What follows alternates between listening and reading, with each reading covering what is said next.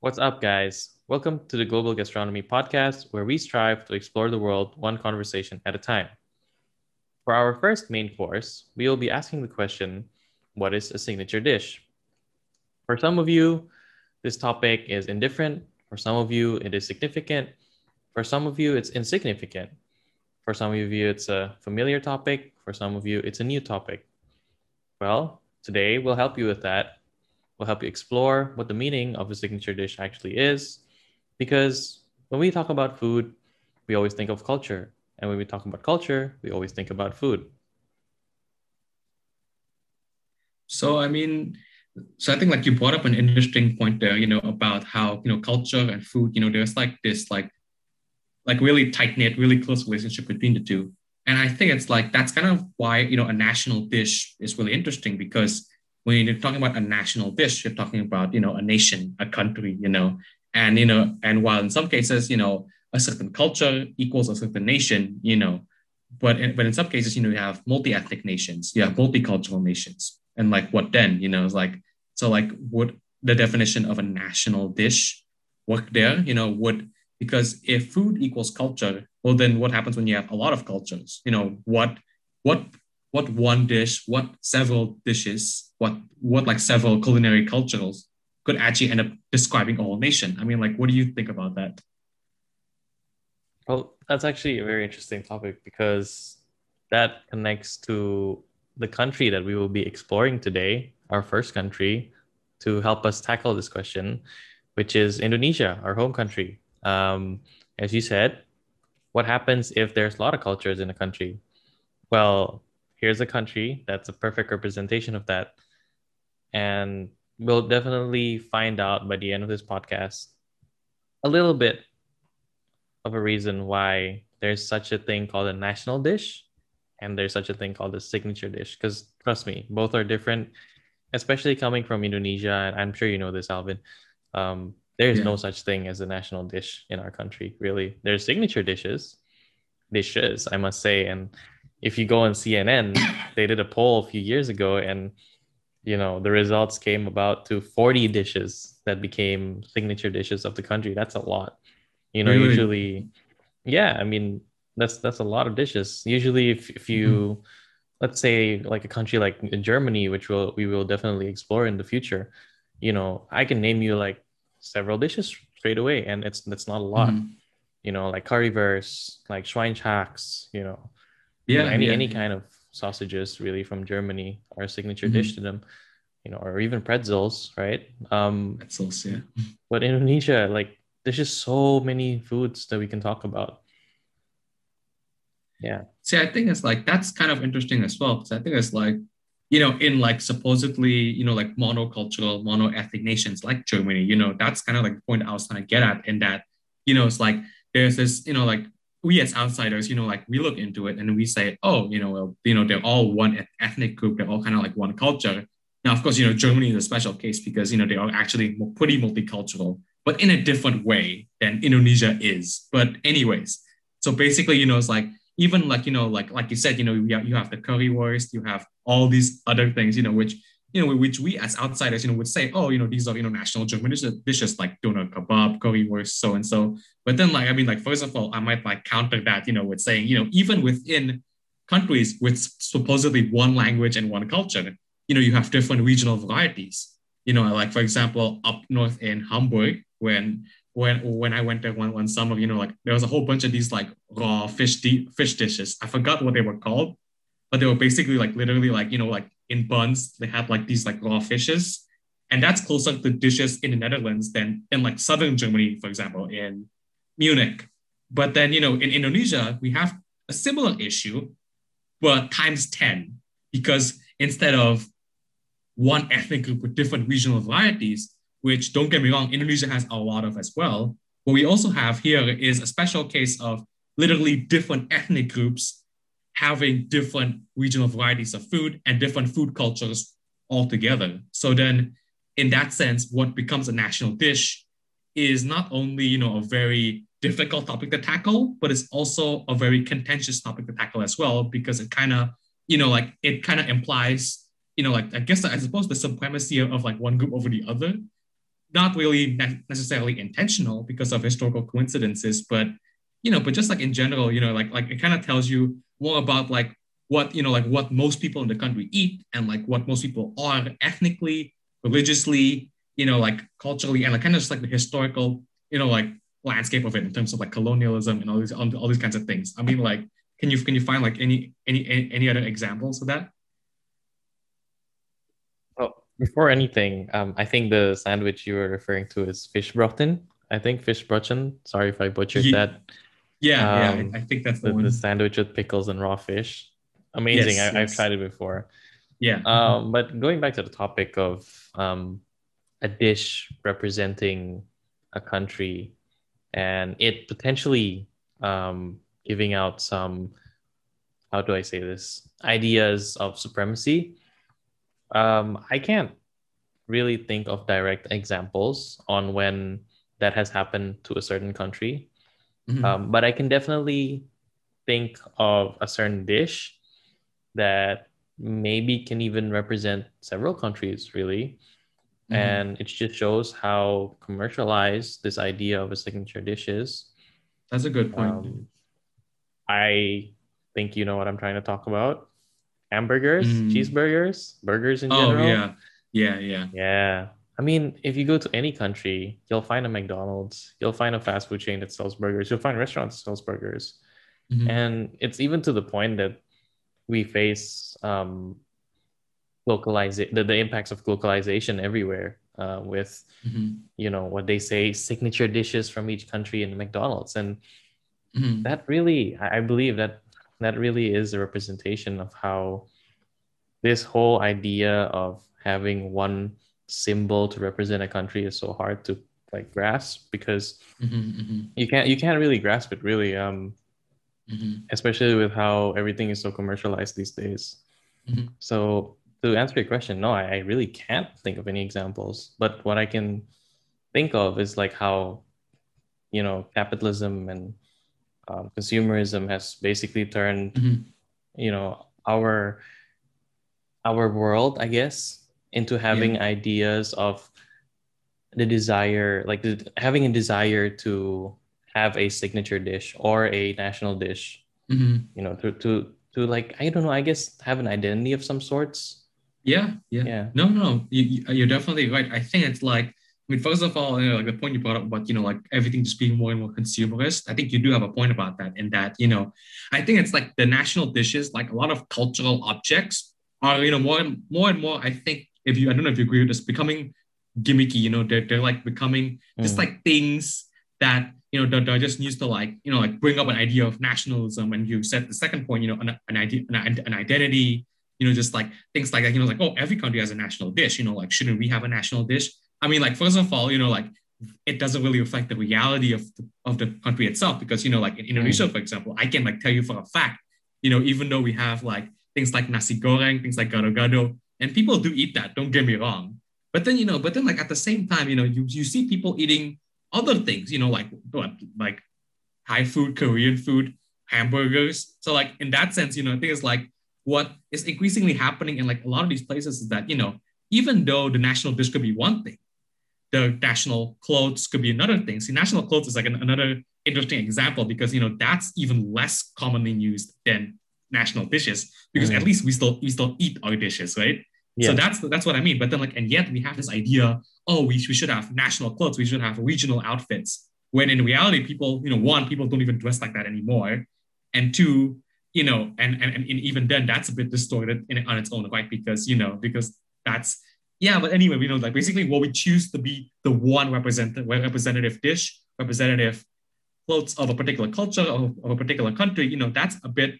First of all, that idea is kind of like a misnomer in that you know and uh, then, uh, you know, one, it doesn't reflect the reality in the ground. And two, you know, it's kind of like a forced thing where it's like, oh, you know, we as a nation, we need, you know, national dishes, we need national clothes. And if you think I'm being vague here, I'm being weird, just you, if you think about it, you know, why does why does each nation need a national anthem? Why does each nation need a national language? You know, why does each nation need a national identity? You know, some in Indonesia's case based on multiculturalism, based on you know Pancasila and all these other things. But then some nations you know, based on mon- mon- mono-ethnic cultures, you know, like Korea, like Germany, like France, you know, like so then it's like why why do we decide these things? You know, that's that, that, that's kind of like get that that gets to the crux of that question. I think the national dish you know debate essentially is just an extension of that core debate that we have on the idea of nation states in general. Yeah, and I, I want to draw your attention really. I mean, since we're talking about whether it's necessary or not, you know, which, which really raises the question, and I, and I want to ask you this question too. That yeah. leads to the point that is is is the idea of a national dish really necessary?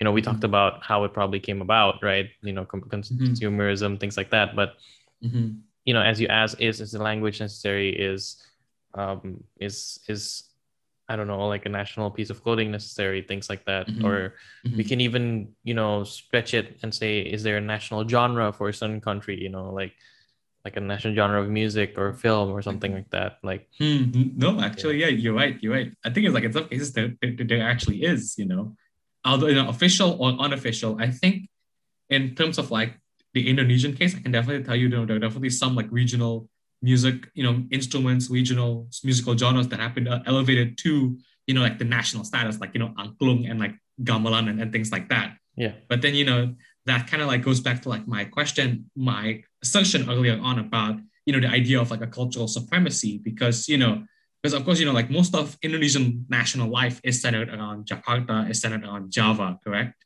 Yeah. Yeah. So I think it's like at the same time, because of that, a lot of the things that we that foreigners might consider Indonesian culture, you know, might end up being Javanese or Sundanese culture, just simply first of all due to the fact of demographics. You know, in 40% of Indonesian is Javanese, for example, and just like the fact of uh, it being like a historical coincidence in that you know the Dutch decided randomly that oh we're just gonna make Java our colonial capital, and because uh, Indonesia is a direct successor of the Dutch East Indies, we basically ended up internalizing the idea that Java is the center of national life, that everything, all roads lead to Java basically, and Java becomes the window through which foreigners see our nation. Because, you know, like, you know, I think it's like, and that also goes into the idea of like the, the flaw behind the idea of a national dish. Because if we were to get a Sumatran dish, for example, as a national dish, well, Malaysia shares a lot of our dishes. And that's why we see a lot of like cultural debates about that, correct? Yeah, that's correct yeah so it's like you know like where's rendang from and, and all and all these kinds of things. It's like i mean like on the surface you know if you're if you're a staunch nationalist you know you might think oh they're stealing our culture.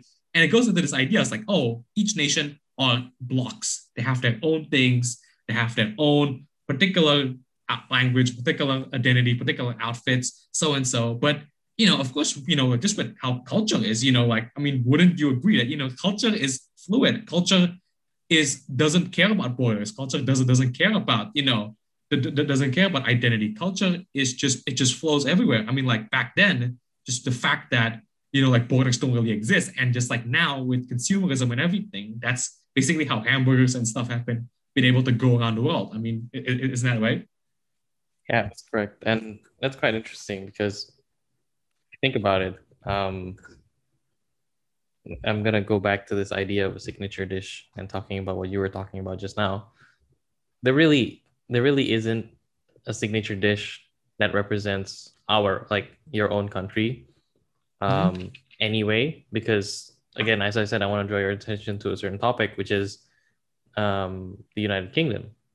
You know, and I mean, mm-hmm. I mean collectively, the United Kingdom as as mm-hmm. you know, as islands. Again, this is for for you people out there. Here's a fun fact: the United Kingdom, England, and Great Britain are not synonyms. Um, they they mean different things. Correct me if I'm wrong here, Alvin. England is yeah. just the that main island, right? And then the United Kingdom ah, is yeah. Oh, okay, or, or, sorry, the Great Britain is the, the main island. The United Kingdom is the collective island, um, minus so, minus the Ireland regions, right? The Irish regions. Sort of. So I think it's like basically you you almost got it. So basically England, United Kingdom is four countries, quote unquote countries, basically. So you know England, Wales, Scotland. So that's all Great Britain and Northern Ireland, which is like a little chunk of Ireland, the island. The rest of which is independent. But yeah, anyways, you were saying. But any, anyways, yes. Um, and and if you guys want to learn more about this, go on to uh, Alvin's podcast. Shameless plug, um, Revolutionary Weekly, where, where he does talk about po- the more pol- political side uh, of, of Revolution, Revolution Weekly. No, Revolution fine, Weekly. Revolution yeah. Weekly. I just um, covered the British elections recently. Anyways, go on. Exactly. Anyways, so yeah, for for for the UK, um, their national dish is actually chicken tikka masala, which is a French oh, dish. Yeah, yeah. And for Canada, their national dish is poutine, which is also a French dish. Ar- arguable. I mean, obviously, people could say, "Oh, it's made in Canada" or whatever, but you know, it is a French dish. Yeah. Ooh, quick correction there. Chicken tikka masala isn't French; it's Indian. Well, no, no, I said poutine. Oh, oh yeah, no, but I think it's like uh, whatever. But it's like so basically, yeah, no, I think it's like that's an interesting idea that you brought up. But I think that kind of goes back to like the idea of you know like multicultural nations are like sort of like nations that don't outwardly project themselves as being multicultural. So, you know, basically what we have is, you know, like that, that's kind of the thing with like what we were talking about with Germany earlier, you know, about currywurst and all these kinds of things, you know, like you might think, you know, it's like, oh, Germany, Germans eat German food, right? You know, Koreans eat Korean food, but there's like in Europe and Western nations specifically, I think they're kind of having this, this like crisis of identity right now because of the huge influx of immigrants, right? So I think that's basically kind of like, and you know, I think it's like just historically, you know, especially in the UK, for example, there has always been an influx of immigrants because of colonialism. But you know, that that so that kind of kind of kind of goes into the idea, you know, like like national dishes, I think they are arbitrary ultimately, but I think it's like they aren't arbitrary in the way that, you know, in the way that they tell us what the nation's government, what the nation's, you know, like cultural ministry, what the nation's like cultural committee, whatever you want to call it, what they want to project outside to the world. So it's really a political choice ultimately, I think. You know, so I think it's like, you know, like, yeah, the UK can probably say, yeah, our, our, our national dish is chicken tikka masala because they would like to project this view. Yeah, Indian. Yeah, see, that's, see, that's what I was saying. But it's like, well, but see, that's actually kind of interesting because I think it's like if you were to Google it, what chicken tikka masala is, where it's from, interestingly enough, actually, you would find it's, it's from the UK, not because it's made by, you know, some dude in Liverpool, but it's because it's made by Indian immigrants who went to the UK. I think yeah. it's like, interestingly enough, until recently, you couldn't even find chicken tikka masala in India. Yeah, but no, definitely. Exactly. So I think it's like, you know, but it's like, it, it's one thing to have it created as, you know, a dish in the UK, you know, and, and Indonesia itself also has a lot of cases like this, you know, like with a lot of Chinese Indonesian dishes, you know, a lot of which are purely indigenously Indonesian, but you know, but at the same time aren't natively Indonesian, but also aren't Chinese either. So you know, you know what I mean? So that is yeah. like so that's basically the similar case that we have here. But the fact that they chose it as a national dish means that they're trying to project this view to the outside world. You know, you know what I mean? Yeah, I know what you mean. And just to clarify to everyone, I, I did say poutine is a French dish, not chicken tikka masala. You know, I as and and I can tell you from what Alvin said, what he said about chicken tikka masala, you can't find until recently. As a Chinese Indian person, my mom's Indian by the way. Um, I can tell you that chicken tikka masala is not a conventional Indian dish. It is very recent. You know, it's it's it's more recent than butter chicken, which you would think is a more recent dish just because of the name. But butter chicken is actually mm. traditional I guess, in yeah, some sorts. Yeah. No, yeah, but chicken right. chicken tikka masala is not. It just sounds traditional. It's not. Um, but anyways, going back to the topic. Um, so what were we talking about? We were talking about how, you know, they're they're well, I guess I guess what I wanted to say is this. Um, this is gonna make our geography teacher proud, by the way. Shout out to Miss Jewett if you if you ever if you ever listen listen to this. all, all of these things that we talk about are really just a product of diasporas to be honest with you. Um, as you said there's mm-hmm. no there are chinese indonesian dishes that are not natively indonesian but also not natively chinese. And it's just a, a, a, result of that um, diaspora being built in indonesia that chinese indonesian diaspora. Yeah. And let's take an example. We haven't we haven't really taken a, a, a certain dish to look at. Um, sure. bakmi. We all love bakmi, right? right? You love yeah. bakmi. I love bakmi. Mm-hmm. But again, there's so many different places that people eat bakmi. You know. Yeah. Yeah, it's yeah. not it's not like um but it's kind of like burgers in the US where people have certain places to go, right? Like some people go to In-N-Out, some people go to like Mhm. Shake Shack, some people go to like their local burger, you know. No, you- you're right. You're right. And there's a lot of reg- regional varieties as well. So I think it's like yeah. bak- bakmis in certain, you know, there's like bakmis in Belitung, bakmis in Medan, bakmis in Jakarta are all different varieties. And also with, with burgers as well in the US. Yeah, definitely. And that, that's the interesting part right there because what do you call a diaspora within a diaspora, right? Like Mhm. Oh, that's that's you know like yeah and this is why i said our geography teacher will be very proud because this is one of those one of those questions that we always are encouraged to ask you know? Like if if something does really exist in the world um how did it come about? You know how do we know it came about? But then again what has it you know what has it made as a result of that being created? Things like that. And this is another thing like there are Chinese Indonesians in Medan, there are Chinese Indonesians in Kalimantan, there are Chinese Indonesians in Padang, there are Chinese Indonesians in Manado, or you know, there are Chinese Indonesians in in, in Jakarta, right? And and they're all different. In Bandung, they're all different. They eat different Yeah, things. yeah, Yeah. They interact differently. They have different traditions. Some of them are super old Mm. school. Some of them are super new school. Some of them are somewhere in the middle. You know, yeah. even within Jakarta, it's also you know dispersed like that Yeah. you know there's so much diversity it's how do you Mhm. handle it can you even Mhm. call it a nation still you know like that's what i'm Mm-hmm. saying No, I think it's like you brought up something interesting about Jakarta actually. So Jakarta is of course like you know like a special case in, in Indonesia itself because you know it's very cosmopolitan, it's very multi-ethnic, it's very diverse. And you know, and, and you see that that's the case, right? You know, you see that there are a lot of cultures interacting with each other constantly, a lot of cultures mixing, a lot of people, you know, having mixed race children, having having you know mixing cultures together. Just you know, because like just the fact that a lot of people are Muslim, you know, it kind of allows a huge mixing of cultures from all over the place. And you know, and basically what kind of happens is that you know we have, you know, on the one hand, a lot of this like very interesting fusion cultures, which you know people don't really bring up, but it, it does exist. And at the same time, we also have a lot of, you know, just like in general, just like a lot of, you know, just in general, a lot of representatives of you know what Jakarta is and what Jakartans who Jakartans actually are. But you know, but you see what the government does instead. Instead, they try to promote this idea of a Betawi culture. Now, the interesting Mm. thing about, Betawi culture actually is that even though now it's treated as a monolith, as oh, there, there is a such thing as a, as a Betawi ethnic group, the Mm. truth is the Betawi ethnic group actually is also a cosmopolitan ethnic group. It's a mixture of Sundanese, Javanese, Malay, Mm. Balinese cultures, Chinese culture, Indian, Arabic. So basically, it's a it's this like hodgepodge, this like this like stew of like a whole bunch of different cultures coming together. You know, if you see Betawi wedding, for example, the bride looks Chinese, but the guy looks Arabic. So yeah then it's, it's just it, it- it's all these kinds of weird things. And yet, what the government does is they say, "Oh no, there is such a thing as a monolithic Betawi culture," and that kind of goes back to my idea of like you know like there's this anxiety, there's this need for governments to just like divide, to like kind of like deline- delineate.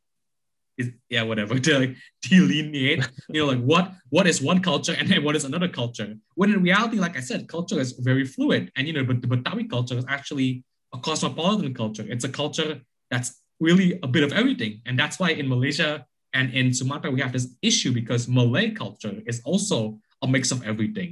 That's why they have rendang. That's why they have Yeah. Javanese dishes as well, because Malay, in the same way that Betawi Malay is also a mix, you know, they're both cosmopolitan cultures to begin with. But then with our own rigid understanding of nation states and what they entail, they, we end up artificially dividing them for no reason. And the worst part is people actually buy into it. And so the this, this idea that, of culture as like a thing to be shared is often lost in the fervor of nationalism. I mean, do you do you agree?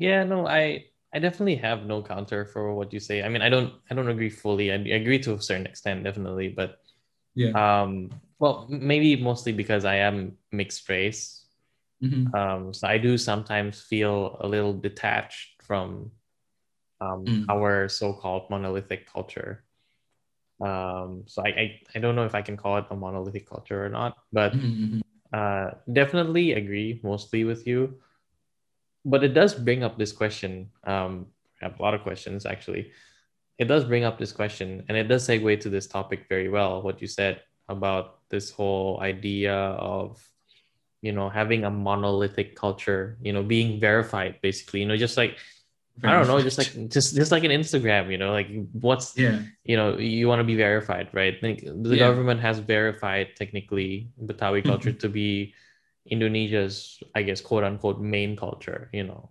Yes everyone is literally somehow interconnected or somehow connected directly or indirectly mm-hmm. you know with that culture mm-hmm. right because it's mm-hmm. so centralized in java and in jakarta yeah so that that no, I think some... no, oh, no, no, you were saying you go were ahead saying. go ahead no, no, no. No, I think it's like I'll, i just want to say quickly. So I think it's like with Betawi culture, you know, it's on the one hand, it is a cosmopolitan culture in its own way, and because you know, it, it's like it's like its own little thing.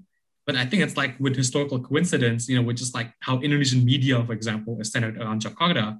That's why everyone in Indonesia now is just Lu and Gua, which is, you know, a Betawi thing. You know, it's like so our, our language, for example, yeah. has already been heavily affected by by by Betawi accidentally. But then no, but then no, you're right. So I think it's like it's not designated officially as the main culture, but it is certain because I think like the way people statistically count it, it is technically a dying culture in Jakarta itself.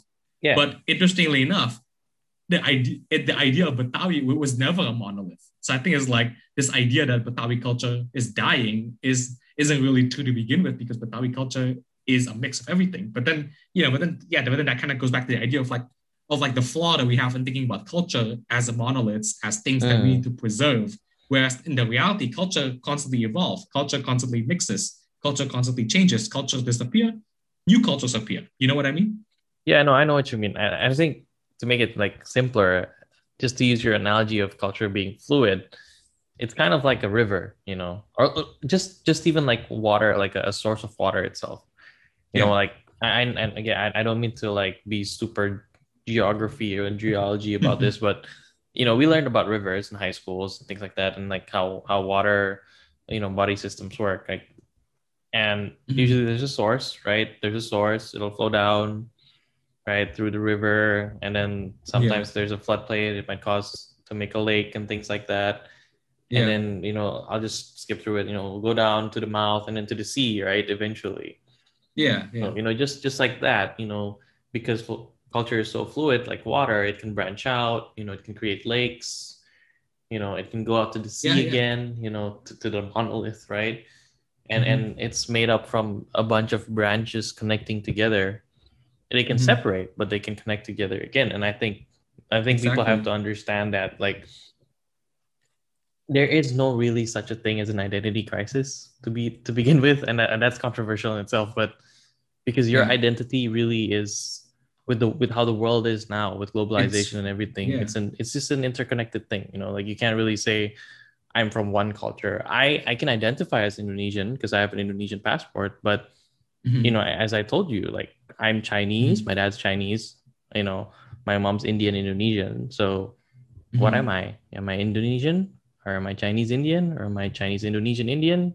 What am I? You know, like yeah, and, and and that's what I mean. And moreover, my mom's from Padang, my dad is from Bandung, which is two completely different cultures.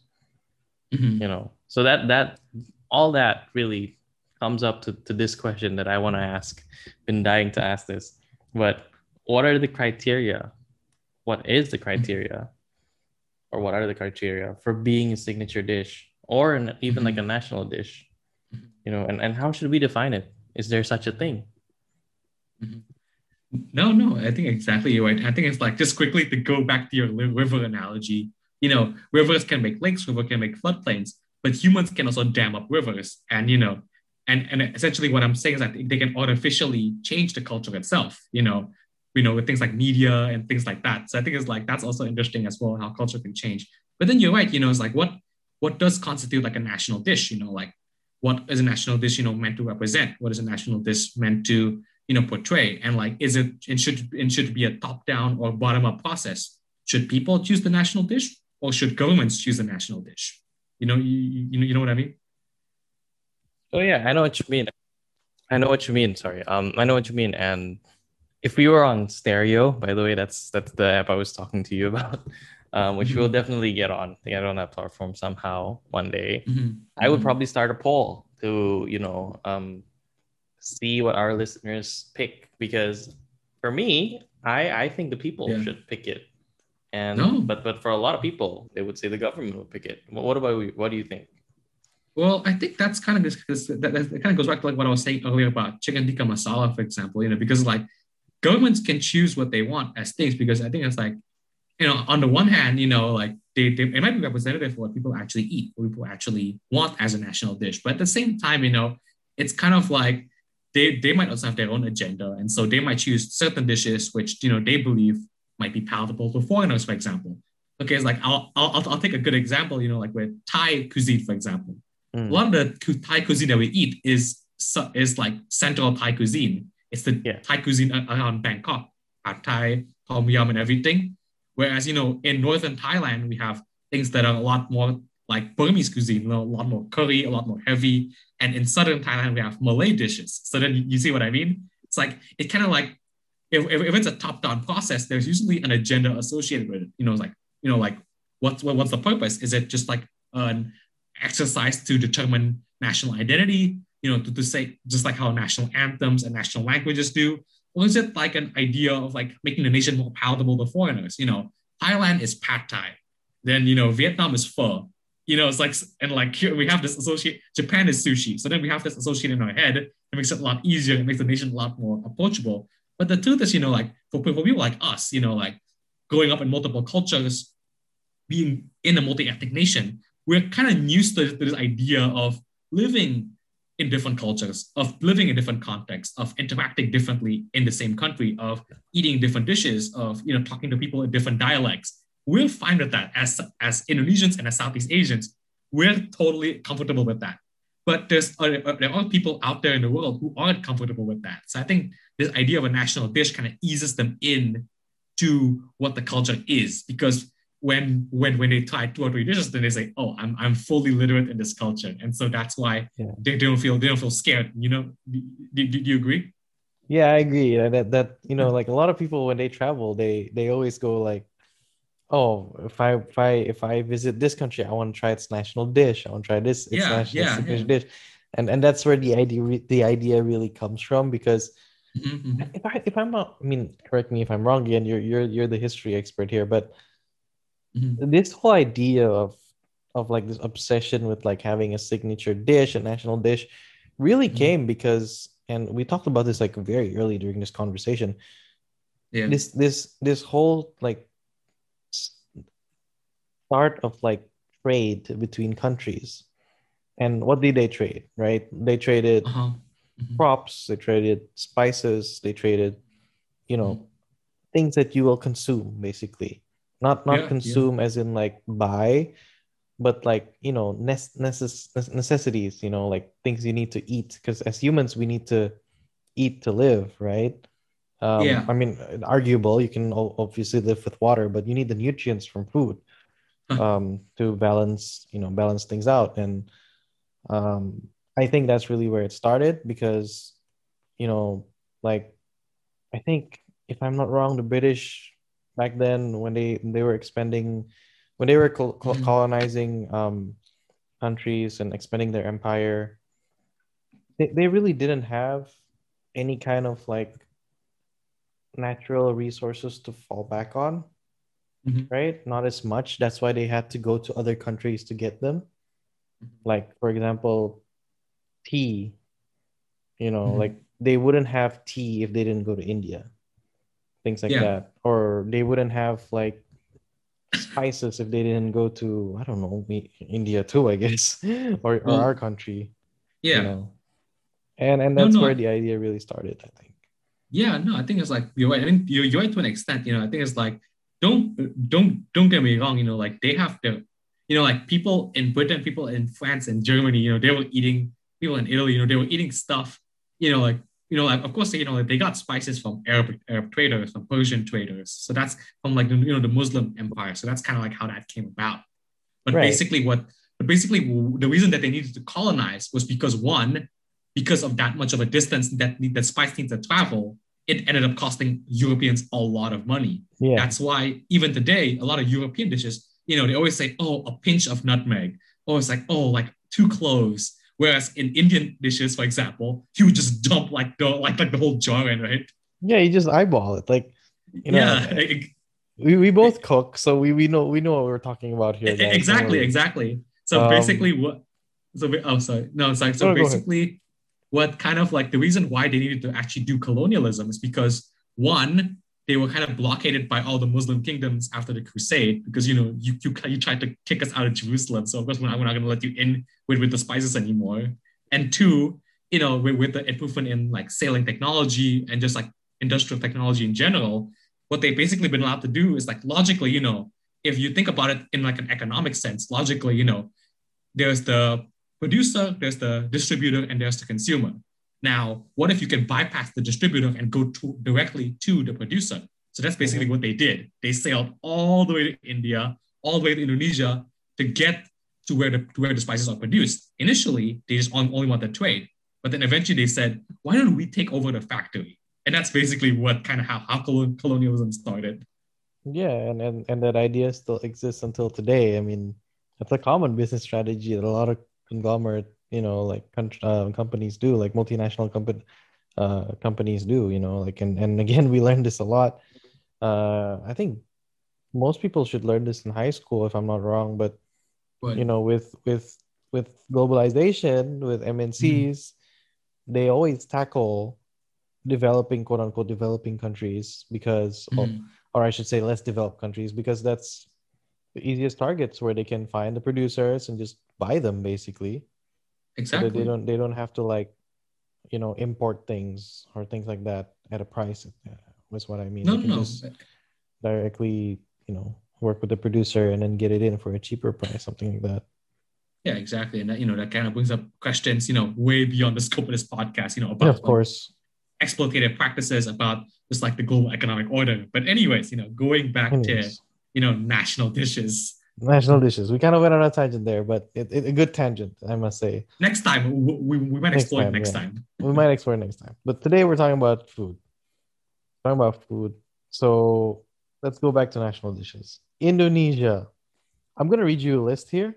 I have 40 foods that Wow. Indonesians, our fellow Indonesians, voted a few years ago as the 40 national dishes. And I I listed them in the chronological order that they were put in. But I Mhm. guess it's uh I guess I guess if it's if it's in chronological order, this is popularity, right? But Yeah. I, I I'm looking at the list and some of it doesn't even make sense. I'm, I'm gonna go from number one. That's Yeah. uh, sambal, sate, soto, nasi goreng, gado-gado, nasi uduk, nasi padang, ayam goreng, bakmi goreng, gudeg, awon, pecel lele, opor ayam, mie ayam, babi guling, gulai, bubur ayam, bakpao, asinan sayur, cah kangkung, pepes ikan, pempek, perkedel, martabak, sayur asem, sop buntut, ketoprak, belado terong, lontong sayur, rendang, tahu gejrot, sop kambing, siomay, ikan bakar, daun pepaya, otak-otak, bebek goreng, gorengan, then last but not least, our favorite, Indomie. Yeah, you Yeah. already know. You already know. I have Yeah. a couple of things to, to say about that later. Oh, on, me but- too. I have a lot of things to say about that for sure. No, yeah, but see, but I think like it's interesting. You see, you know why a lot of these dishes are really familiar to us. It's because we're Indonesian. Well, no, yeah, that too, yeah. But then like you see, we we eat a lot of these dishes. You know, like, Yeah, yeah. Okay, I'll, I'll, I'll, give, I'll give you a good example. You know, like in Eastern Indonesia, for example, you, you know this called papeda. No. Ah, see. So okay, so basically, how it is in Papua is that you know a lot of people don't eat rice, as you might imagine. Instead, they eat cassava. Oh. And essentially, yeah, so essentially what they do is they make this cassava into this like gooey paste and they eat it with like soup. Oh, right? I've seen that before. Yeah, yeah, Yes. yeah, yeah. They eat it, I they think it's eat it like, with like Mhm. um, what do they eat it with? Like a bamboo shoot or whatever, right? yeah, well, I mean, yeah, bamboo shoots, just like just like yeah. ye- yellow curry sauce. Yeah. No, like, well, like yeah, it's like like so, a soto gule esque kind of sauce. But like, anyways, yeah, basically, that's that that's a huge thing that that that's missing. For example, you know, if the idea is to be representative, you know, you you just failed right there because a lot of people in Papua and you know a lot of people in Maluku as well, they eat yeah this this thing called papeda, which is completely just not even here, right? And then Yeah. like, you know, and then and then like that goes into it as well. It's like for example, you know, there's only one pork dish here. Did you did, did you notice that? Oh yeah, no, I did notice it, and I'm I'm actually quite surprised it even made the list. To be honest with you.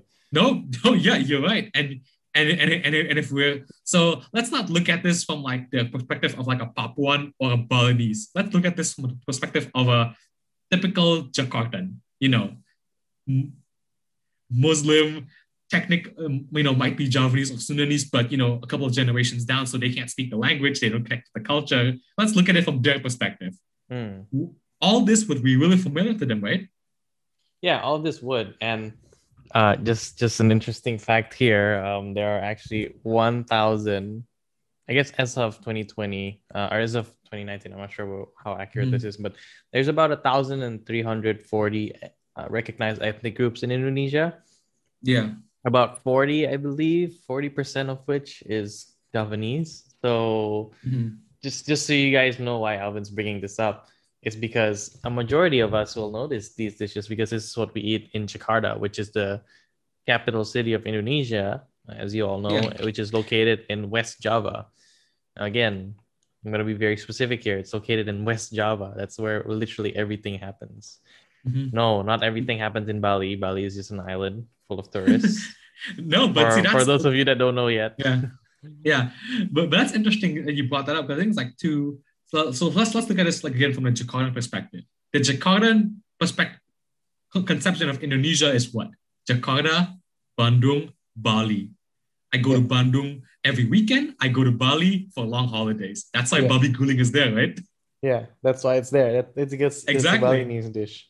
Exactly. So, you know, to the typical Jakartan, yeah, they could say, yeah, this is diverse, this is representative. We have things from Sumatra, we have things from Jakarta. But then, you know, not only are you omitting a lot of things, you're also omitting a lot of regional things, which are clo- a lot closer to you than Babi Guling, for example. Oh yeah, of course. Definitely. So, so, so for example, you know, I'm kind of bummed out this didn't make the list. So, for example, you know, like my father, for example, is from Cirebon, right? Uh-huh. I don't know if you know where that is. It's like so, it's a city on the right, right on like yeah so, so it's a city right on the border between west java and central java province Yeah. so like i will tell you like i i love Cirebonese food it's like probably like one of my favorite indonesian foods in the world oh yeah. but you definitely. see outside of out, outside of indonesia i can't find that thing anywhere maybe i can find tahu gejrot which makes the list that's Cirebonese food Yeah. but literally everything else, like you might even know not know some of these like empal gentong, mi mi mi mi, mi kocok Cirebon, you know these kinds of things. Oh no. Yeah. Things that instance that I love, things that I grew up eating. I can't I, I can't even find that, and that's technically Javanese culture. You see what I mean? Yeah, and you know, this whole topic about food, I've I've been I've been waiting for this moment, but here's a here's a segment that all of you should look forward to every week, is where I do this to Alvin without him knowing. Alvin, here's your surprise question of this episode. Oh, you did not. Okay, so Uh, your surprise question for this episode, since you're Mr. History and Mr. Culture and Mr. Politics, should we maybe change it from the idea of a signature dish to the idea of a signature way of cooking? Ooh, okay. What do you what do you mean by that? Because if you think about it, from everything that we've talked about, there's one common thing that we can actually draw.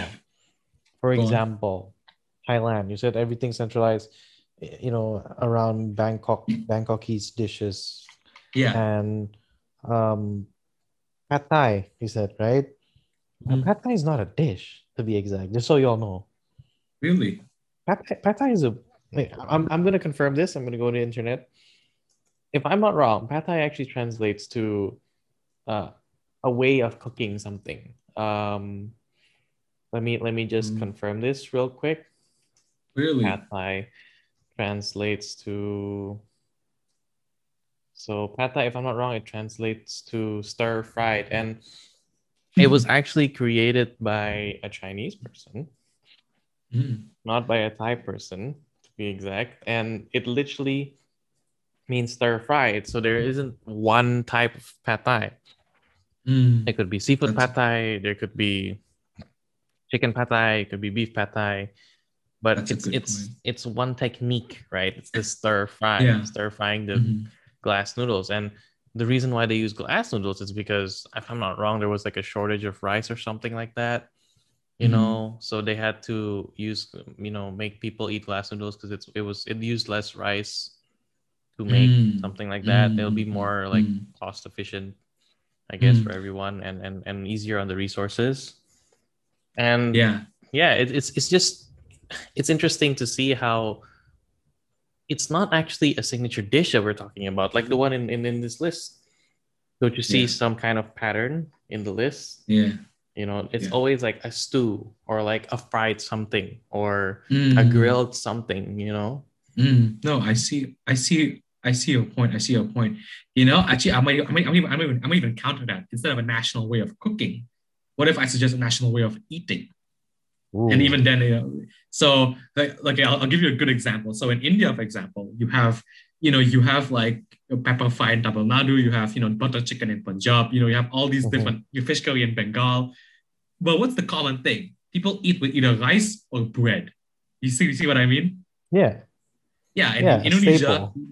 Exactly. So in Indonesia, we have, something, we have something similar in that everyone eats anything with rice. And you know, just to quickly touch on like your idea about like you know like the shortage of rice and things like that, we we could even do an episode in the future about how kind of like noodles dominated Asia because before oh yeah the before, before the end of World War II, noodles weren't actually all that common. We'll we'll get to that in a future episode. that, that's But- a very interesting topic actually Yeah. So basically, yeah. So basically, what, what we kind of see here is, you know, so yeah. So it's like so instead of a national way of cooking, why don't we think about a national way of eating? That's a bit closer to the, the objective of the question that they're trying to have. Because yeah, things are stewed, things are fried, but then you know, like the truth is, yeah, there are people stew and fry things anywhere too. In fact, you know, in Europe, stewing was probably like the main way of cooking before a lot of these other cultures came in. So you know, so I That's think it's like exactly. So it's like you know, like so with saying rice, you know, I'm not even saying you know rice could even be a national dish, just simply because of its you know its adaptability to all the sorts of cultures, its representative mm-hmm. ability, and even you know to the Papuans who don't really eat rice. You know, to say that they don't eat rice now is kind of mistaken as well, right? yeah they eat rice now they have they have a lot of dishes with rice Exactly, Now, exactly, exactly. Yeah it could even be like a continental dish to be to be honest with you No, yeah, but see, but then that's that that but, but see, that's the other issue. It's too broad. It's like why can't Thailand say rice is their national dish as well? Yeah, and I, I I I really like your idea of way of eating because here I'm gonna share you a, a very interesting story. When I was watching Good Mythical Morning, a very Oh. very very cool channel by the way, um, on YouTube, they were talking about ketchup. Ketchup. Right, ketchup. Ketchup is what we use ketchup to eat. Um, what fries, right? French fries, or in the UK called chips. You know, um, what else do we in in in South Korea they use it to eat omelets. You know, Oh, in okay. Yeah.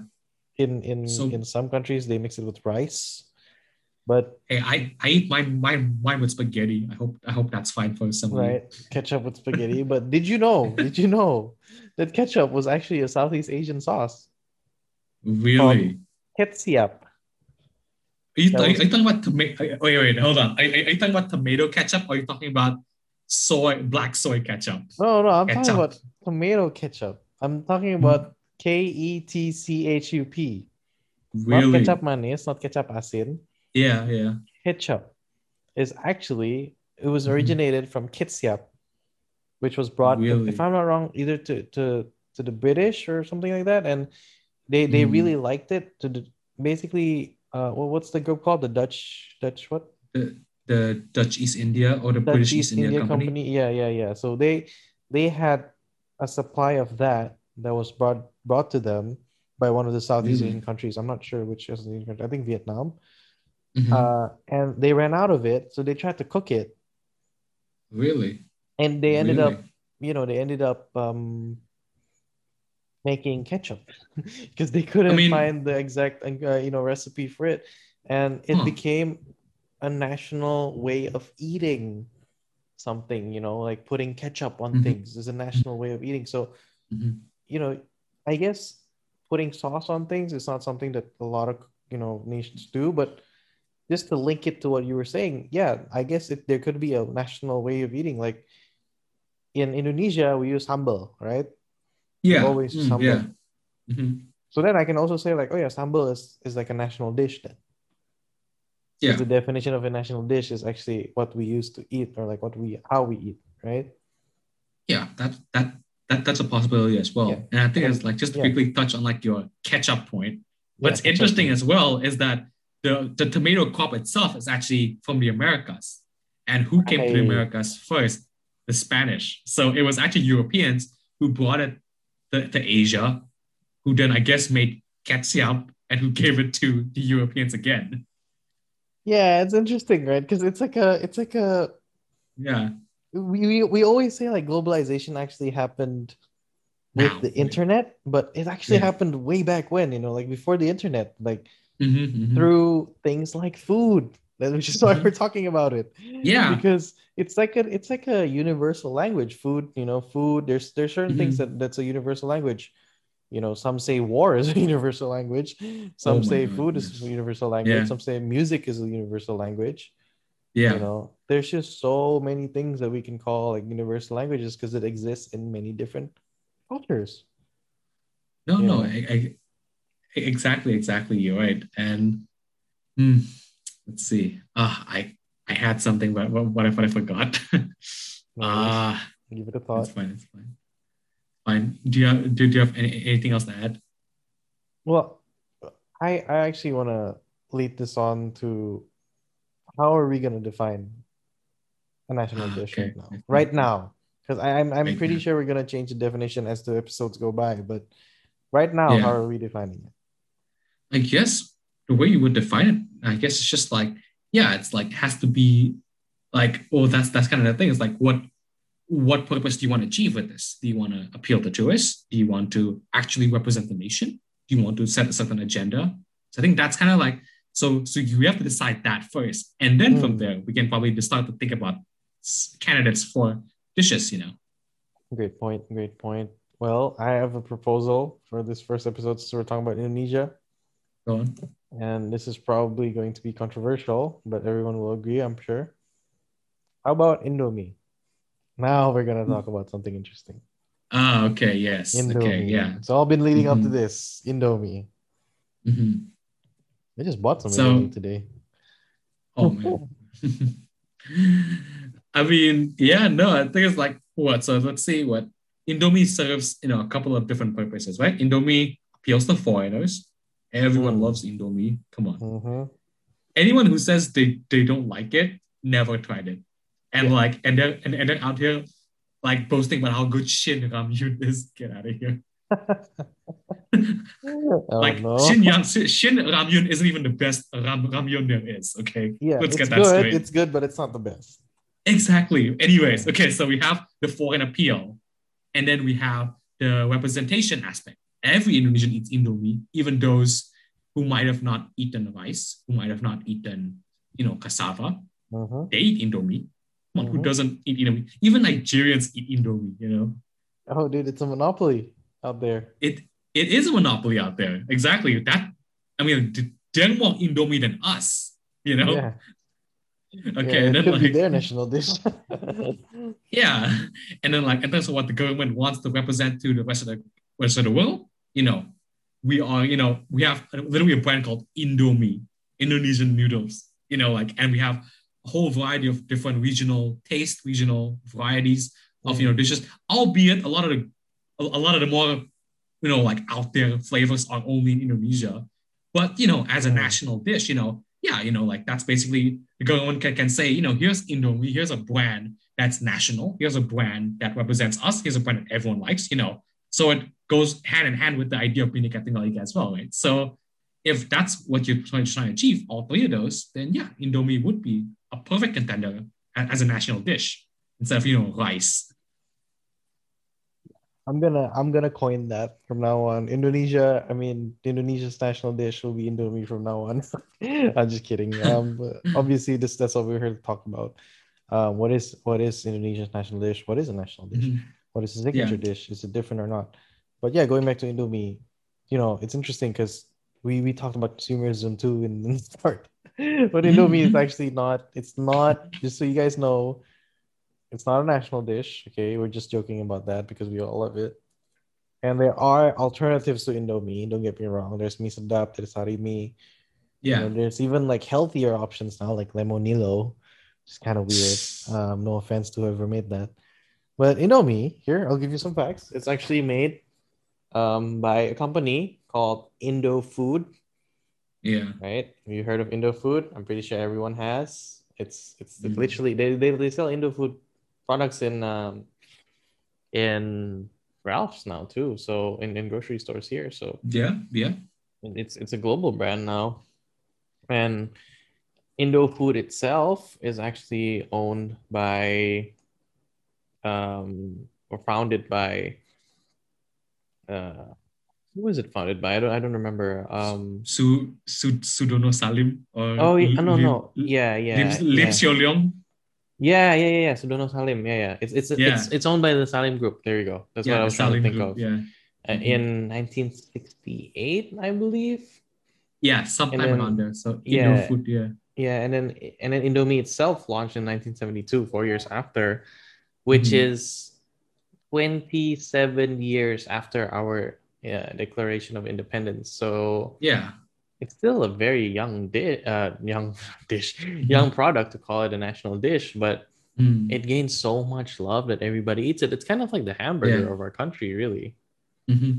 See, I think it's like you kind of. I think it's like this might be more relevant in like the noodle episode, but just quickly, I think it's like so. Basically, Indofood basically ran a monopoly in Indonesia over wheat. So anything that oh, had yeah. wheat in it, flour, noodles, bread, all of that was owned by the Salim Group until like the early 2000s. So yeah. basically, Indomie was kind of enforced on us, but you know, whatever, it's good, you know. Yeah, yeah, and that's because they had um Bogasari, right? So yeah, exactly. That, that's where and it started, like, really. Ex- exactly. So he had Bogasari and he branched out to all these other things. But anyways, anyways, so I think like yeah. far beyond but, what we were talking about. but see, here's the issue though. Here's the issue. I mean, like, of course, you know, like you see people like Jokowi and all these politicians, you know, they would, they would, they would, yeah, they would applaud Indomie and say, yeah, you know, here's, here's the thing that every Indonesian likes. Here's a thing, you know, like, and it's, it's kind of like the marker of a typical Indonesian, right? Yeah. It's a lot of, but I think at the same time, you know, Indonesia, you know, despite being a modern invention, a modern nation, and that's why Indomie matches perfectly because Indomie is really one of one, one of those things which are created in with the modern Indonesian nation, modern Indonesian context in mind. Yeah, but that's true. The, but the government would never do that because they want to project the idea that Indonesia is, you know, this goes back to like how nation states are formed actually. There's actually a really good book on this by Benedict Anderson. It's like who's like mm. a, an, an anthropologist. So he basically purports that, you know, one of the things that, you know, a nation state needs to be legitimate is to trace its history back to previous nations and how they're merely a successor of that last nation. Now for France, you know, you have this connection with Charlemagne and then Francia right. with England, England, you know, with Germany as well. You have that right. connection as well. So then, you know, that's basically kind of like what nations, European nations did back then. And so when yep. Indonesians adopted that format, they tried to connect us to the Majapahit Empire, for example, the Sriwijaya Empire. So we have like this historical narrative that, you know, connects our nation to the past. And if we were to say Indomie, you know, screw all these cultures, screw all these dishes, Indomie is our national dish, it's going to be essentially be a betrayal of that ethos, that need to legitimize our nation. And because yeah. of that, yeah. Yeah, yeah, because I, I, you know, and and if we talk about going going back to the past, we don't even need to go that far. Like, yeah, um, there's a dish that we all like to. Well, it's not really a dish. It's more like a presentation of the food in Indonesian mm-hmm. meals. Rich yeah. tafel, which, oh, which is just Dutch for rice table. That's yeah. something that came about nice. during the Dutch colonization of our country. It didn't come about after independence, but it carried over. Yeah. And it, it carried over because of the, I guess the nature of how we you know Mhm. eat our meals right and mostly Mhm. it's like it's like a chinese meal it, it's funny because it's like a chinese meal um where we have rice you know each of us have rice and then there's dishes in Yeah. in the middle Yeah. Yeah. and No, yeah but- yeah No, I mean like no, I'm just like, no, you're right. You, you, you do make a good point about that. And I think it's like, and I think like, you know, this idea of like a united Indonesia actually didn't even emerge back then. It really only emerged, yeah, you're right, on the, the colonial period with like, you know, Dutch, you know, Dutch Indonesian like, uh, Indos. So, so basically, so, you know, like the, the children of Dutch and Indonesian parents basically mixing together. So we have these mixed race children, who, you know, who are neither Dutch but who are neither who are not native either. So they made you know a whole bunch of these things, and one of them was uh, rice which sadly isn't really eaten in Indonesia anymore. And to be fair, it's never really been eaten by native Indonesians. No But if, if you're talking about a truly representative dish, and I guess yeah, rice would be a good candidate of it back then, and it's certainly a possible candidate for it now because I think like in my own personal experience with tafel, you have it's true you have dishes from Sumatra, you have dishes from Java, you have dishes hmm. from you know other regions as well. And to be fair, you know you don't have a lot of these like land a, a, lot, a lot of these like weirder dishes from Eastern Indonesia, for example yeah you know, understandable. But you know, as a representative dish, I suppose you know it does serve the purpose. And interestingly enough, if, it, if we're talking about like this idea of mixing various regional dishes together into one dish, actually, you know, nasi padang did that first. yeah So of nasi course padang, yeah. So you know, it's like this the, the idea that you know all these different things came from Padang, the city only, is a bit absurd. It, it actually came from all around, you know, like the Minang Highlands, you know, like all these Yeah. different parts of That's yeah, very Exactly. true. Thank you. Thank you. you know, as as as as someone whose mother is from Padang, you know, uh, from the outskirts of Padang to be exact, but Yeah. you know, I I truly believe that there is no like you can't really call a restaurant like restaurant Padang. Like we have that concept, right? Restaurant Padang. yeah, And like what people don't understand is no, you can't just generalize like that. Like if I go to a restaurant that has Minang in the name, then uh-huh, it probably has some kind of you know like direct relation. Those dishes the, the way of cooking has some kind of direct relation to that uh-huh, part of that region. Uh-huh. you know that's why they have Minang in the name. You know it's not just randomly Mhm. put there. Whereas if you go to somewhere like Sederhana you know or like Pangeran even Pangeran there's there's more specific stuff you know like they they specialize in ayam pop you know it's just not on this list by the way but it's amazing I'm oh, surprised yeah. I'm surprised they don't they don't spe- specify what kind of ayam goreng it is as well by the way on this list because Oh, there's so many right. different types of ayam goreng you know like You're right. You're right. You're right. ayam geprek is ayam goreng too it's just Uh-huh. smashed it's just like it's like a smash burger basically yeah. I know like Smash burger. yeah, like right. That's that's what smash burgers are. It's just patty smashed. So ayam geprek is just chicken smashed. So yeah, and now they Um, put cheese, and now they put cheese on it too. So yeah, and it's crazy. like people generalize so much, and as you said, Uh-huh. when they generalize, they start betraying their own roots. Actually, you know.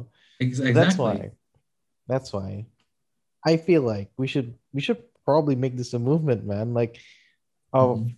your your your idea of maybe it should just be a way of eating. You Yeah. know.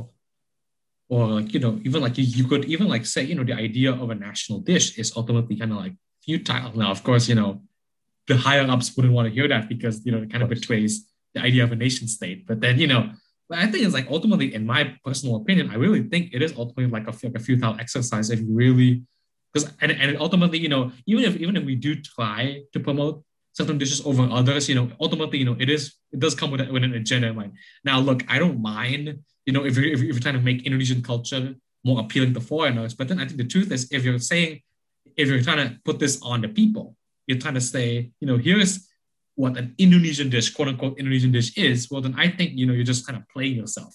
There might eventually be an, an actual Indonesian dish. Don't get me wrong, because it did take some time for nasi padang, for example, to emerge, and it takes some time for rijsttafel to emerge. But but that time isn't now. And with how we think of culture as blocks, I think it's going to be a lot slower.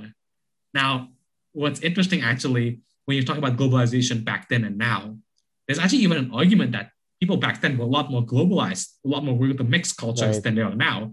Because Right. back then, we because back then we didn't have the idea of borders as strict lines on a map. We didn't have idea of culture as monoliths against one another, right? Yep, that's very true. That's a very good topic to bring up, which we will definitely talk about in our next episodes because those are topics that are super relevant to the countries that we will talk about. Yeah.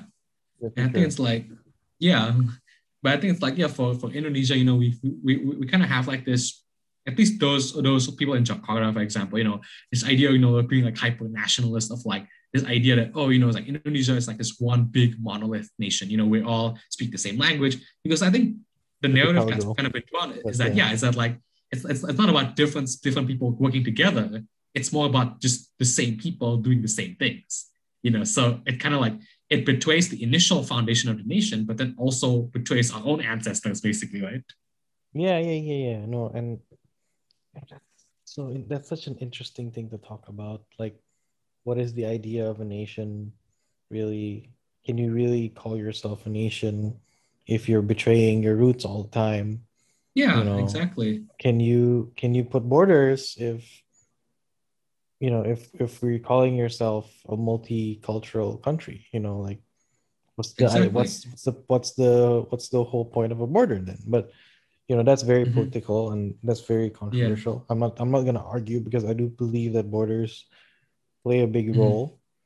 Oh, they, Um, they do in the current framework, definitely. yeah, a huge role. And shout out to a lot of people who watch this anime. I've been I've been I don't know why, but I guess because I, I watch some anime. Um, but there is one anime that I've never watched, and that's why I started watching it from the start. And people call me stupid for this, but you know what? I I did it anyway. One Piece. I started Oh watching One Piece Hmm. From the very start. I'm at I'm at the 400th episode right now, and not to spoil anything for anyone. That's that's the that's straight um a- after the Sabaody archipelago arc, which is interesting because I live I'm from an archipelago, Indonesia, um, Uh-huh. and it's interesting why they call the Sabaody region an archipelago. It's not even because there's a group of islands there; it's just a group of mangroves. But it's also the place where people visit before they go to the red line, which is the only piece of like concrete land, like proper concrete continent in like the One Piece um, world, I guess. Mhm. And Mhm. it's just one big border, right? Splitting Yeah. the world in two, in two halves. Mhm, Like mhm. imagine if we had something like that. Like what I was thinking, like imagine if we had something like that. Imagine if the world was just a a compilation of like small islands and then one big island in the middle. Mhm. You know, Oh. like what would the world be like? Is can can is is that what it means to have a borderless country then? You know, just like split between hemispheres. You know, like would would the world be more diverse or would the world be more, you know, like individualist? You know, is is Mm. that that's that those are the things that are that I find interesting and, and again I see why people like this anime so much because it does challenge a lot of like global issues in a very like simple way you know? The same way you know we were talking about borderless worlds like the same way the Falcon and the Win- and the Winter Soldier talked about things like that you know? And, and I, I wrote an essay on this by the way um on how that series um challenges the idea of one world, one nation, I think, or, or sorry, no, one one Mhm. world, one people, something like that. Um, Mhm. They use that to challenge um, people out there about like racial and Mhm. um, I guess in- inequality issues um, that are, that's happening Mhm. right now in the U.S Mhm. you know because if we are one nation one people you know like like most us or most multicultural um, countries think why Mhm. why is there still you know racism why is there still social inequalities things like that Yeah. but again no, way way out of topic tangent my bad no, no, no. I think it's like no, you do like bring up a good point, and I think it's like this idea of like oh, one world, one, you know, like this, you know, all you know, we're all the same, all religions are the same, all cultures are the same. I think you know, I think ultimately that's really like an like an ignorant view as well, because and and, and as you see, you know, a lot of like its proponents are like like Westerners, right? People who Yeah. come from like, you know, they say, oh, you know, why, why are all these people in the world fighting? You know, like I have Arabic friends, I have Chinese friends, and like we all get along, you know, it's like, so it's like, it's this idea that, you know, like, it's this, I think it's just like, and I, I can touch on this way later on in some other episode, but it's like, it's, it's like this, it's like, it's like within this Western psyche, there's this constant anxiety of the need to assimilate everything, the need to like, you know, French, France is for the French, German, Germany is for the Germans, you know, things like that and there's this anxiety. So that's why people are saying, oh, you know, why can't we all just hold hands together and, and sing kumbaya? You know, the truth Mm. is, you know, like a lot of us who are from these different cultures, we don't mind honestly, because like we, it's like on the one hand, you know, like we we acknowledge that we are different. We acknowledge that we don't believe different things. We acknowledge that some of us might be more correct than others, but it doesn't really matter because you know differences doesn't really stop us, and that's I think the initial ethos of Indonesia and that's what I think ultimately is like being eroded with, this need to create one national dish, to create one national, you know, culture, as opposed to having to be to being comfortable with the various diversity that we have as a nation. Definitely. I think that's that's a very good way to, you know, wrap wrap this really big idea into one Yeah. like umbrella, you know, idea, I guess. Um, umbrella term or something like that. Um, Yeah. but that does lead me we, we are running out of time by the way so um uh, Yeah. we're almost at the end of our pod of our first episode and we do have one segment left so i do want to say that i guess both alvin and i can agree now that the idea of national dish should really be perished slowly Yeah. um and indomie is the national symbol for indonesia that's for sure right on it Yep. Yep. Yep. Yep. Yep. But- no but doubt does- about it. That does lead to our last segment. We're gonna have some bite-sized questions now um, for Alvin because he is Mr. History, Mr. Revolution Weekly. Uh, I'm just here as his as his uh, companion, I guess. And um, Nah, don't worry. Like like you made you brought up a lot of good points. oh yeah, don't definitely. don't like shoot yourself in the foot. No, no, no, no, no. I'm not. I'm not. I'm just being overly humble because you know, Indonesian, um, Indonesian stuff being overly humble, right? Overly proud too. overly proud to, or overly proud to. It's one way or the other. So here are some bite-sized questions for you. Um, Go on. what are your opinions on comfort food? Comfort food. Uh Mm, oh you want is you, you, you mean you mean like peanuts or something? No, like you know, like in in here it's like chicken noodle soup, and in Indonesia, Indomie is like comfort food, right? Ah, okay, okay. Should okay. that be a, a thing? You know, like what is the nation's Mm. comfort food? that's kind of the thing. I think it's like even with like comfort food, we have a lot of like different different ideas, and even the idea of comfort food itself is actually very contentious as well because you know Mm. it implies that food is just always there for us to eat whenever we want to feel comfortable. Whereas Mhm. you know, I'll give you an example. Like in like in tribal societies, you know, a lot of it is still in Papua, for example. You know, you eat once a day, and that's after you kill the pig. So then you know you know what I mean. Yeah, I mean, So like, yeah, yeah. Yeah, so, but so the idea, even the idea of comfort food is is, is, is a very capitalist, is a very modern concept, you know. But yeah, it's it's very if- if it- if we're talking about snacks, then yeah, even then you'll run into the same problem because a lot of Sundanese and Javanese people, for example, like to eat boiled cassava and coffee, and a lot of people in Sumatra might eat something else. I don't know, but you know, you know what I mean. So we go we go into the same loop of issues. Yeah. Okay, okay. Interesting, interesting. All right, next one then. Um here's an interesting one. Here's a mind-blowing one. Go on. Uh which one came first? The orange as a color or orange Uh-huh. the fruit? Oh my god. Um. I, I, yeah, You know, I would, I, I, would- I would, I would say the fruit, because oranges originated from like, like this, like this, like you know, like oranges originated from like, like, like, like, the Middle East, like Turkey, Israel, that area. Mm, So, you know, so and, and that's where the first human civilizations are. So I would say Yeah. oranges, the fruit came first. of course, no, definitely. I, I think that's a that's a age-old question that people ask to blow people's mind, but it has an obvious answer, which is why I brought it up. Oh, you know, okay. I agree with you. Like, it's definitely the fruit. Think about it. Like, even yeah. if you want to go super like biblical about it, like Mhm. we were taught that God made you know every everything in basically seven days. So Yeah. fruit should come first. Like the fruit should come first. Yeah, How about- is a s- instruction too, right? So Yeah, exactly. so how about the chicken or the egg? How about that one? chicken or the egg? Oh wow. Uh, I, I have a good argument for this one. go for it. I, I don't know I think it's a chicken. Really Well, yeah, I mean, how. because, well, again, if you want to be like super biblical about it, you know, when Yeah. when before God made Adam and Eve, He made a bunch of things, right? Mhm. Let there be light. Let there be Mhm. what what else? Like there be the sky and the oceans, right? Things like that. Mhm, mhm, I don't mhm. remember. Sorry, but Yeah. um, and then he made living, you know, like animals and things like that. So there's no way a God made like an egg and then suddenly just hatched. Because Yeah. for an egg to hatch, if we want to go mm. scientific, for an egg to hatch and for it to become like a chicken, there has to be a chicken sitting on it, giving it the right conditions, things like that, and then it'll hatch. Yeah. Yeah. Oh no, actually, I just thought of something. So I think it's like the chicken or the egg is always a hard question because we always approach it in, in like, like a linear way. Now let's try watching it in like a non-linear way. So for example, Hindus and Buddhists, for example, view the world in like a non-linear way. They view as time Sure. as cycles. So there's Right. always like a beginning cycle, a middle cycle, a good cycle, and an end cycle, something like that.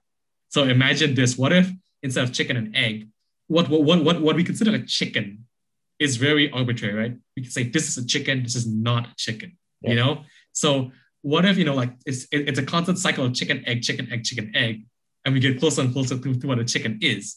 Now at some point, it's either at some point that egg hatched and, and became a chicken. So I would say yes, the chicken did came first, but that's only because we decide that, That this is a chicken.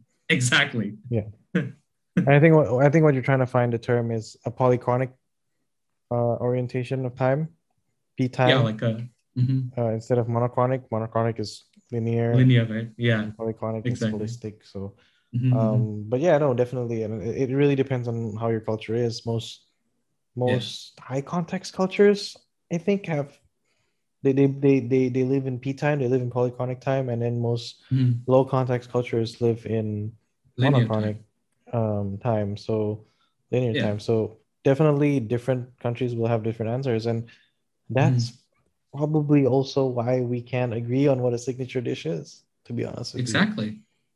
Exactly. like I mean, 'cause it's so even- hard. Exactly. Even the idea of a signature dish itself is also very, you know, it's very ambiguous, you know. Yeah, but it's yeah. so, so ambiguous. Um, but yeah, that leads on to my next question. This is more Fun bite-sized questions. I just have three more, and then we'll be done because it's only five. Um, Right. how about Indomie just now? Mhm. Mi goreng or nasi goreng? Mie goreng or nasi goreng? Um, nasi goreng, just because I have more sentimental value with it. Yeah, and you know what? I feel like if there's another candidate for a national dish, there it is. You know, nasi goreng. Not nasi goreng. But see, that's that's that's kind of the thing, because I think like not nasi goreng, you know, has its roots as like a Chinese dish. Then like Right. shouldn't like bakmi and stuff. Yeah, but then like you know, if, if you would say, oh, this like Chinese dish is our national dish, you know, that's that that might ruffle some feathers. Not necessarily That's pad like in, like like in, like in like an intense way. But yeah, see, that's kind of thing. So like interesting. I think it's like the way Thais view their Chinese people and how Indonesians view it is actually very different. Now, I think like before colonialism, actually, there wasn't like a racial distinction. So there was actually Hmm. Chinese people that's been in Java for like over a thousand years, coming and going basically, trading and things like that. So, you know, a lot of Javanese people might even have their ancestry, you know, with Chinese people, but they don't know because it's never really recorded. Now, when the Dutch came, they basically said, okay, we're going to divide everyone racially. And that's when the tensions started appearing. Now, in Thailand, because they were never colonized, they didn't have that. So, Chinese people are, are, are still Thai. You know what I mean? Yeah. No, no, I get what you mean. And Hmm. yeah, I definitely agree with you on that one. Nasi goreng is way better, way better. mi like a tak tak, in, in like a tak tak place, yes, I always go for the nasi goreng. yeah, anywhere I'd go for nasi goreng anywhere. Exactly. Like it, it's texture wise, it's a lot better. I think me the only mi goreng that's good is Indomie mi goreng flavor. Yeah. it's so hard to mess up nasi goreng that if you if a place has crap nasi goreng, you know everything else is it's crap. still good yeah and it's interesting Exactly. because today i i actually went to um one of the only indonesian places we can find in i guess in central la i guess in the central la area Uh-huh. um well not central la but like in the los angeles like in the more condensed area of los angeles Mhm, mhm. simpang asia right you know and Oh, I, I bought nasi goreng jawa which is basically if you don't know what Yeah. it is fried rice and fried noodles mixed into one but Oh, that in itself, that in itself is controversial because nasi goreng Jawa might not be that too, right? Well, nasi goreng Jawa is just like yeah. See, Yeah. Too. you can't really say nasi goreng Jawa is that, but like yeah. Anyway, nasi goreng Yeah. Jawa, right? Um, yeah. and my I was calling one of my, I was playing COD with one of my friends from back home, not not Alvin, um, another friend who was in Atlanta, working to be a cook, by the way. Everything relating to food today. Really. Um, yeah, I don't think I don't think you've met him before. His name's Dennis, but he was asking me, um, does the nasi goreng taste good? And the, the first thing he asks is like, does it taste like the one that's you know that we get in the streets usually? what you? And and that that that sparked a very like interesting point with me because no, it doesn't taste like the one like abang abang, and that's the first thing I think of too. Like, oh sorry, not abang abang, the one in the streets. My bad. That's what we call it, by the way, nasi goreng abang abang. Um, Yeah. for all of you. Um, but yeah, it it it it doesn't taste like the one in the street vendors, and I asked myself why. You know, and and it's mostly because I mean, no offense to people in LA, but mostly the more richer kids are the one that study in LA, right? That's that's the stereotype for you know, Indonesian kids that are in LA. You know, they're usually a lot richer than than the usual population. Um, they have massive houses and really nice cars, right? Yeah. And they wear, you know, like what designer clothes and things like that.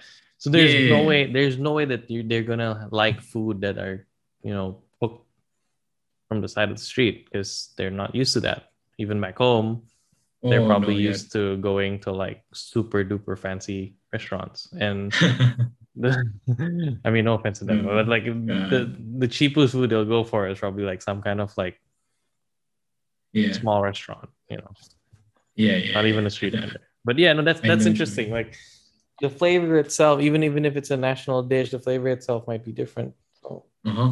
Well, I think it's like that's kind of the thing. It's like every household has their own nasi goreng. Everyone has their Mm. own nasi goreng. Every every house has their own sambal. You know, I think interesting enough, you know, like in Mexico, for example, every house has their own salsa. So you know, just like a lot of cultures have, have like their, have like their own like little things. You know, every house has their own biryani, for example, in India. So just like it goes on like that. Every house has their own kimchi in in Oh, South yeah. Korea. Well, not yeah. every house, every region, I must say. Yeah, exactly. So like, which kimchi is the national one? You know what I mean? Yeah, and and it's, it's the same with sushi too because um Really? you can't really call sushi like just so everyone knows sushi is not what you think. Rolls are not sushi; those are nigiri. Mm-hmm. Yeah. I yeah, hate yeah. I hate it when you know this is why I hate it like because everything gets so generalized. No, uh-huh. sushi is literally just the rice and the fish. And no, the way you eat it is not by dipping it into soy sauce with wasabi in it. No, you put wasabi on. Is it inside, in between the fish and the rice? If I'm not wrong. Yeah, it's it's in, it's in between. Yeah. Yeah, and then you dip it into some soy sauce, a little bit, just to give it some seasoning, right? Mhm. And then you eat it. yeah. And people forget the. The, sorry, Oh no no no! It's just one, one- like, just one way- last, one, last thing because I'm, I'm I'm super passionate about this. Go for it. Go for it. Go for it. Wasabi is for killing the toxins from the raw fish, and then you eat the ginger Mhm. afterwards to regulate your body temperature. Mm, But yeah, anyways, go on. My bad. No, I was just about to say it's like sushi itself actually is like you know it's it's literally just like how like people like used like put of fish back then. Like you know it's like they put it between you know like salted rice basically, and that's basically Mm. kind of like how that how that kind of like ultimately emerged as a dish. Now I forgot exactly why. We can probably do an episode on this in the future. But it's like Oh, about like about like why it ultimately became you know like the the like like the juggernaut of Japanese cuisine that it is. But yeah, basically, yeah, it, it literally started out as like here's some trash rice. Let me put it between fishes, and people literally used to use to throw out the rice. So you know, yeah, it, it's like Hmm, what what what what was another dish like that? It's like bibimbap, just rice with a bunch of leftovers. Yeah, or like Actually. or, or like eh, more recently, you, you know what ormi ormi stew is? oh, army stew, amazing. Budae-jjigae, Oh, right? Ormi stew Sausage is stew. it, it, it's like literally leftover American World War II food rations. Yeah, yeah, yeah. That's where it came from. Exactly. But it's an amazing dish. It's super tasty. It is, but Yeah. you know, it it, it, it, it was that. We'll we'll talk about this like more extensively in a future episode. Don't When worry. we when we talk about South Korea, when we do talk about Japan and countries like oh that, yeah, yeah, because these yeah. are very very important in in the world of Mhm. food, I guess, and yeah, yeah, yeah, yeah. Um, but that leads to my last question, and this question is probably something that I would ask in the last episode of this series too, about what is the Mhm. signature dish. But what do you think if if okay, you know how remember we we sent like a satellite. oh, I don't remember what it was called. The Voyager, the Voyager, Voyager, Right, Voyager one and two. Oh, We sent the Voyager one and oh, two. Yes, yes, yes. to Okay, hopefully one day make some contact with Aliens. uh, aliens or another be another creature, you know, species of creatures. yeah. And we put in there what like music, right? And Yes, yes, yes. you know, some some stuff that represents the world, but I want to argue that it's super westernized. Um, No, exactly. it's Um, like the but- idea that you know, yeah, that, Yeah. you can like yeah, But- no, definitely. But that that raises the question: if we had to take a dish that represents Mhm. planet Earth, our planet, ah, what would it okay, be? okay. Well, I guess we kind of talked about this a little bit, but you know, well, I guess hot dogs and hamburgers. Well, hot dogs, maybe like hamburgers, Yeah, pizzas. burgers, you know, yeah, it was like everyone eats. Everyone eats. You know, or basically, yeah, just like fast food. Think about it. Mm. Fast food. like- Mhm. Oh no, I was just saying it's like yeah, well, like fast food. Just basically like everyone eats fast food. Everyone eats, you know, just like mm, yeah. So just like everyone in the world, you know, like McDonald's and like that. But like, but even outside of McDonald's and all these chains, people have their own little pizza chains. People have their own little hamburger shops. Exactly. You know, exactly. So it's like No, I, I could One- also argue. Sorry, go ahead. My bad. no, no, no, no, no, no. I was, I was, no, no. Go on, go on. I, I, I was finishing up a point. Oh yeah, no, go go ahead. Finish up. My bad. It kind of cut off from my end. All right, no, I was just like saying something like, you know, it's like so in terms of like what it what what ultimately represents, you know, the reality of planet Earth in terms of what people actually eat. And yeah, then I guess you know it'll be hamburgers and hot dogs or fast food. But you know, but that's kind of the thing. It goes back to the questions that I brought up. You know, what is the purpose of bringing up one dish to represent us all? Is it just like an exercise of you know saying what's the most common thing we eat? to tell something about us, or is it, or is it we want to set an agenda? So we say, oh, we're so healthy. Let's put a vegan salad as our national earth dish, you know, things like that. Right, right, right. Yeah, no, and and and as we just explore the a little sneak peek for everyone, the the next five or six countries, even if we decide six, um, that we talk about in the series. So we, we covered one, so there's four or five more in the future. In the end, we will answer the question, what is his signature dish? Or we might not, we might even get rid of that idea of a signature dish, but we will also answer this question. If planet Earth had to get a dish to represent it, what would it be? Because I, I think that's super important. That's way more important than a signature dish or a national dish. Because I feel like if, I mean, knock on wood, in if if one day, and, and one day the world will end, you know, Mhm. what what do we want to remember as that one Mhm. thing that kept us alive? You know, because food is so essential to our lives as humans. Because right? we're not we're not we're not God, you know. We're not God. We need some fuel to live. That's how God made us. There's even more Yeah. God made us like that. So yeah, and it's an interesting question, and we will definitely answer it. Because I could argue something like, "Oh, rice could be the the the, the dish that represents It's your like- planet," because everybody eats rice. Hmm.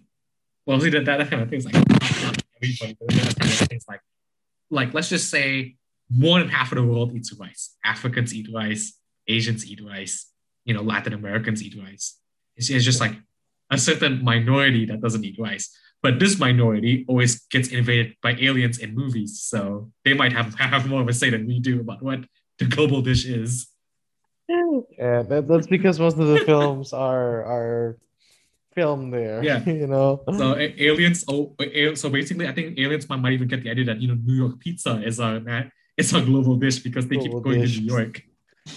Yeah, that's funny actually. How in movies always centralized, like in New York, like, uh, in the MCU, every and and in Yeah. the DC universe too. Really, everything is Yeah. centralized in New York, and New York Yeah. is like people think of it as like you know a jungle of uh, urban dreams, you know, but in reality, it's, it's super fast paced life there.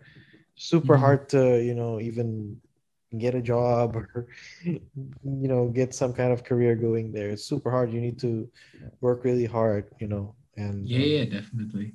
yeah definitely a, a, a misconception i believe a misrepresentation of what it truly is Hmm. oh my bad But anyways,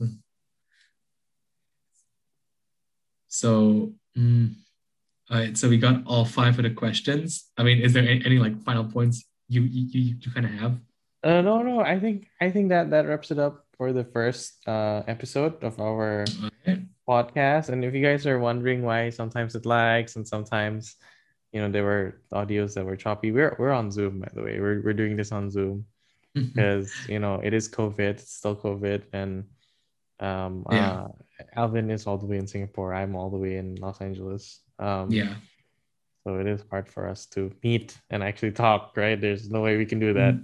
Yeah, yeah, yeah. But Eh. yeah, um, go check out Alvin's podcast, Revolution Weekly, um, and go check out his Instagram. He has, he's a great photographer. So if any of you, if any of you in Singapore need a photographer, go call Alvin. I don't really Um, do models though. That's kind of the thing. I do Oh, that's true, pictures. actually. I've, Yeah, I've do never done model shots. But anyways, anyways, Anyways. so where can people find this podcast? So just like any podcast platform, right? Yeah, you can find us on Spotify. Obviously, that's our main place. Mhm. Um, later in the future, we will definitely post on YouTube if this gains popularity. Yeah. Um, yeah, I mean, but- like, tell, tell, like, like I, like I tell you what, like I'll, like I'll try to make a like a cover art or something, and we can post it on YouTube. It, it- it's really easy. Like I can, I, I can do Oh it. yeah. No, no, we can Yeah. definitely do that. Or we can just turn on our webcams and do it. You know. Yeah, I mean, e- either Um, way, either way. Yeah, either way. And uh, we'll definitely expand this idea of global gastronomy more. Uh, you know, if the idea gets successful, I mean, this will be cool actually if we listen to this one day. And it'll it'll be funny if one day we look back and say, hey, oh, we were talking about that, and now we actually did in the future. You know, it'll be really cool. Yeah. So so definitely thank you for listening, everybody. Yeah, uh, yeah. This is our well, this is my first time doing a podcast, so hopefully I did well. Uh, Alvin, thank you very much Oh. for giving your time as always. oh yeah, yeah. Of Um, and look forward to next week's episode of Global Gastronomy, where we talk about yeah. What what are we gonna talk about? the drum roll. We are actually going to talk about the United States of America. Hooray! Okay, let's, Yes, let's do that. boring. No, I'm just kidding. It's not boring. It's the total opposite of Indonesia, but also kind of similar Yeah. in a lot of ways. So yeah, yeah. I mean, like, just like tell us what you guys think. You know, on the comments on YouTube, just or just like you know, DM us, on what works. Spotify, but yeah, Oh, okay, on Spotify. All right. and YouTube. So- but yeah, can you make comments I- on Spotify? I don't think so. I've I, I listen to spot podcast a lot on Spotify, and I've never been able to comment. Well, if you if you like it, give it a like. So, Well, um, give give us a follow as well. You know, give us a follow we as got- well. Definitely. we got we got good stuff coming up, so you know you don't you don't want to miss any of this. You know. right, right, right. All All right, right. all right, all right. Thank you guys All for right. listening. See Y'all ya, have a splendid day. Yeah. See ya.